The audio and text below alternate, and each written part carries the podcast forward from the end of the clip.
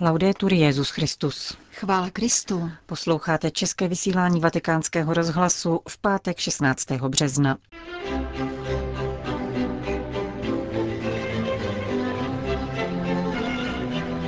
Petrův nástupce přijal seminaristy a kněze studující v Římě. Poslušnost v křesťanském životě byla tématem čtvrtého postního kázání otce Raniera Cantalamessy. Chci být můstkem mezi křesťany a muslimy, říká nový biskup marockého Rabatu. Od mikrofonu přejí příjemný poslech Jana Gruberová a Johana Bromková. Zprávy Vatikánského rozhlasu. Vatikán.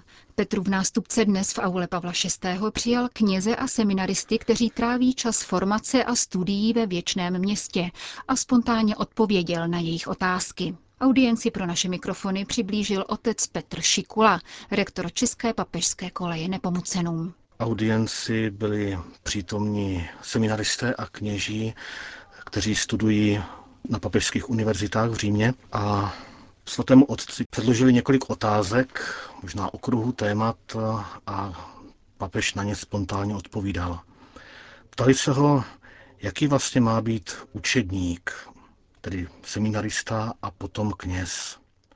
A papež na to říká, že učedník je ten, kdo je stále na cestě, kdo je stále otevřený pro boží překvapení. Zmiňoval jednoho kněze, který si přišel stěžovat, že by některé dny nejraději zabetonoval dveře a okna do fary, protože tam neustále někdo klepe. Ne.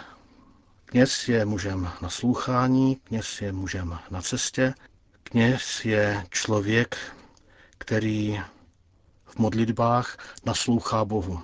Někdy se nám může zdát, že Bůh nemluví, že jeho slovo není slyšet.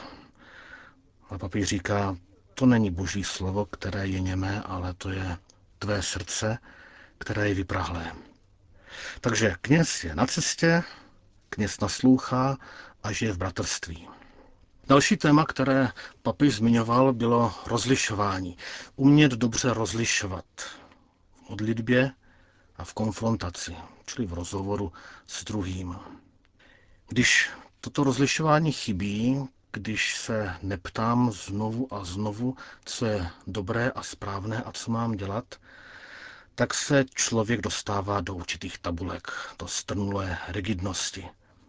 A to znamená, že chybí prostor pro Ducha svatého, protože Duch svatý je právě ten, který nás posílá mimo naše systémy, mimo naše struktury. Duch svatý nás nechává překvapovat. A tak dobrý kněz není ten, který má tvář sestřičky, jak to papež zmiňoval, a všechny tím rozesmál, ale je to člověk, který chodí, naslouchá, modlí se, rozlišuje a ještě dodal, a má smysl pro humor. To je také důležité, protože humor v sobě obsahuje právě prostor pro Ducha svatého. A naopak je nevychovaný kněz. A nevychovaný kněz, to je podle papeže ten, kdo je smutný, kdo je neschopný plakat, kdo si neumí hrát s dětmi. A pak zmiňoval svatý otec na základě další otázky, jaké jsou rysy diecézního kněze. Má proto své vlastní slovo, diecéznost, čili vztah s otcem, čili biskupem, vztah s bratřími, čili kněžími, a vztah k synům. To jsou tři oblasti, o které má kněz, diecézní kněz, pečovat. Poslední téma, které tam zaznělo, bylo téma integrální formace. Integrální formace se rodí ze zkušenosti naší slabosti. Protože víme, že jsme chybující a slabí, potřebujeme se znovu formovat a dotvářet. Papež poukázal na některá nebezpečí duše, které na kněze mohou čekat. Znečištění, které vstupuje do člověka, různé obrazy. Další oblast, která může službu kněze zablokovat, je bohatství nebo touha po bohatství. A třetí oblast je pohodlnost ve službě.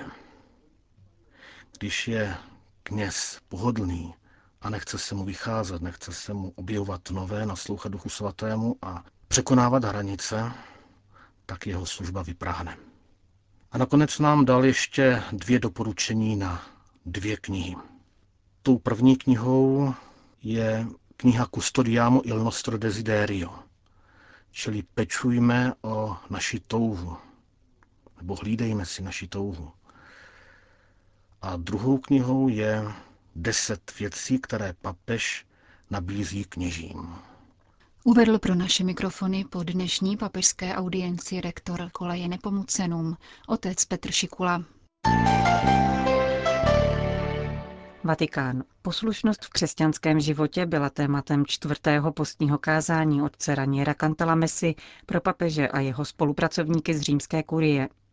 Papežský kazatel vyšel ze třinácté kapitoly listu Římanům, kde svatý Pavel mluví o povinnosti podřizovat se vyšší moci, protože veškerá moc pochází od Boha. Srovnání s dalšími novozákonními texty ukazuje, že apoštol národů zde mluví o občanské a státní autoritě. Historickým rámcem jeho slov je povstání zélótů proti Římu, které skončilo zničením Jeruzaléma. Otázka, jakou autoritu následovat, tedy byla pro tehdejší křesťany aktuální. Svatý Pavel řeší tento problém ve světle Ježíšových slov a po jeho vzoru. Království, které hlásal Kristus, není z tohoto světa, není tedy národní a politické povahy. Díky tomu může žít pod jakýmkoliv politickým režimem, přijímat jeho výhody, jakou bylo například římské občanství, a s nimi ovšem také zákony. Problém je tedy vyřešen ve smyslu poslušnosti státu.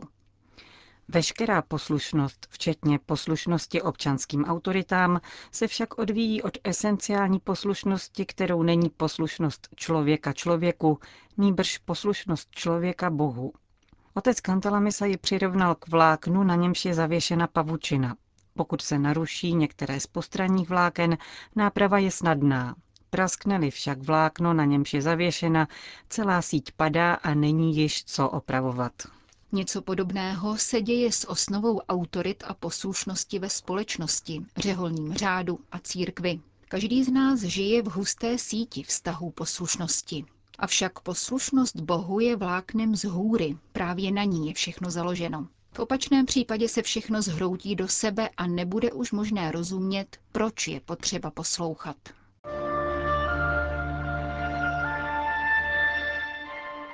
Základem křesťanské poslušnosti je poslušnost Ježíše, který byl poslušný až k smrti.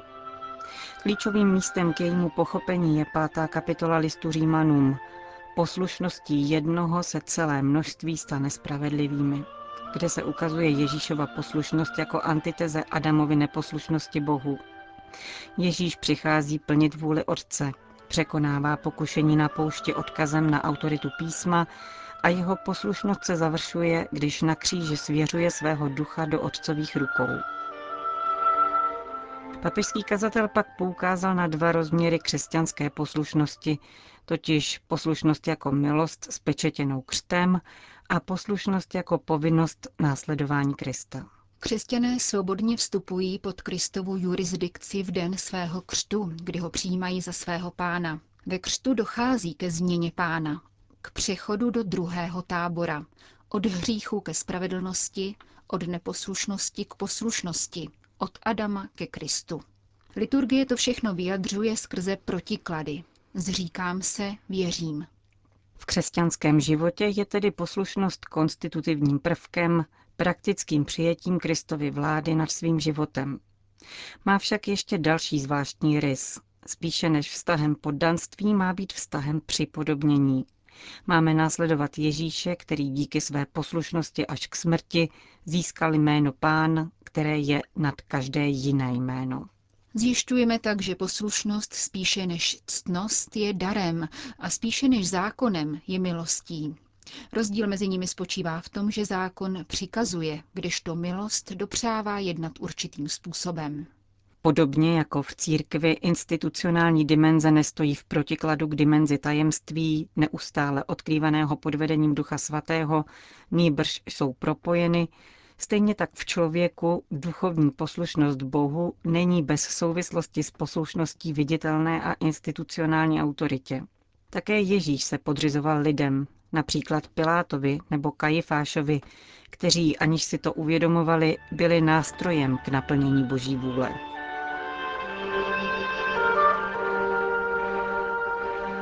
Ani toto pravidlo však není absolutní. Nemám tu na mysli pozitivní povinnost neposlouchat, když autority, jako v případě jistých diktátorských režimů, přikazují věci prokazatelně nemorální a zločinné. Abychom však zůstali v náboženské oblasti, boží vůle a jeho svoboda může od člověka vyžadovat, jak tomu bylo s Petrem před veleradou, aby byl poslušný spíše Bohu než lidem. Kdo se však vydá na tuto cestu, musí jako každý pravý prorok zemřít sám sobě, a často také fyzicky, dříve než dojde k uskutečnění jeho slov. V katolické církvi provázela vždy pravé proroctví poslušnost papeži, dodal otec Cantalamessa. Pokud totiž posloucháme představené pouze tehdy, když přesně odpovídají našim představám, neposloucháme Boha, nýbrž sebe. Nečiníme vůli Boží, nýbrž svoji. A pokud v případě názorové neshody nespochybňujeme nejdřív sami sebe, nýbrž představeného, jeho rozlišování a kompetenci, nejsme již poslušní, nýbrž namítající. Zatímco však skutečně významných projevů poslušnosti viditelným autoritám je zpravidla za život málo, poslušnost Bohu můžeme projevovat velmi často. Když Bůh najde duši odhodlanou poslouchat, začíná vést její život za ruku, jako kormidlo loďky nebo otěže vozu. Stává se skutečně a nejen teoreticky pánem, tím, kdo jej drží v ruce a vládne každou chvílí, gesty a slovy takového člověka, způsobem, jakým využívá čas, vším. Poslušnost Bohu je úkolem pro nadřízené i podřízené. Když člověk rozhoduje ve vnitřním dialogu s Bohem a nezištně, stává se skutečnou autoritou podpíranou Bohem. Cesta k takovému jednání je otevřená pro každého, spočívá v předkládání Bohu všech otázek našeho života. Naše činy se pak stávají projevem poslušnosti Bohu. Dáváme Bohu možnost zasahovat, bude-li chtít, v mém životě. Takto předáváme otěže svého života Bohu. Boží vůle tímto způsobem proniká stále významněji do tkaniva naší existence, zhodnocuje ji a činí z ní oběť živou, svatou a bohumilou. To bylo shrnutí čtvrtého postního kázání otce Raniera Cantalamessy pro papeže a římskou kurii.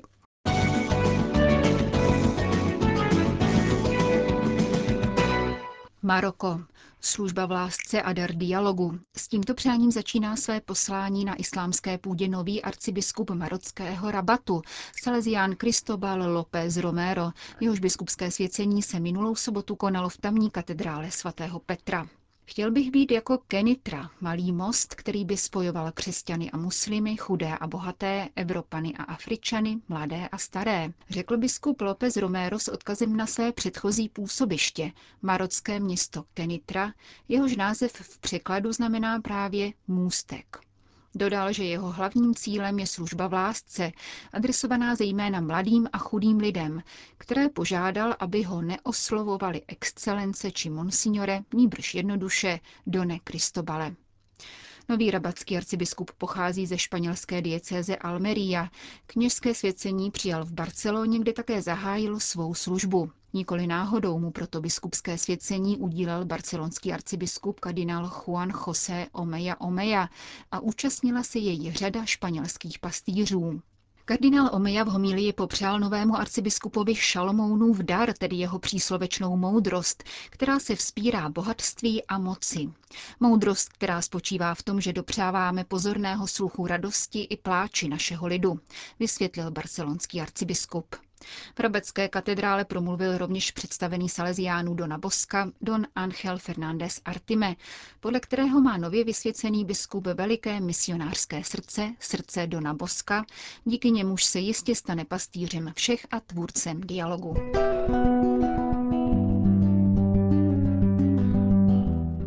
Končíme české vysílání Vatikánského rozhlasu. Chvála Kristu. Laudetur Jesus Christus.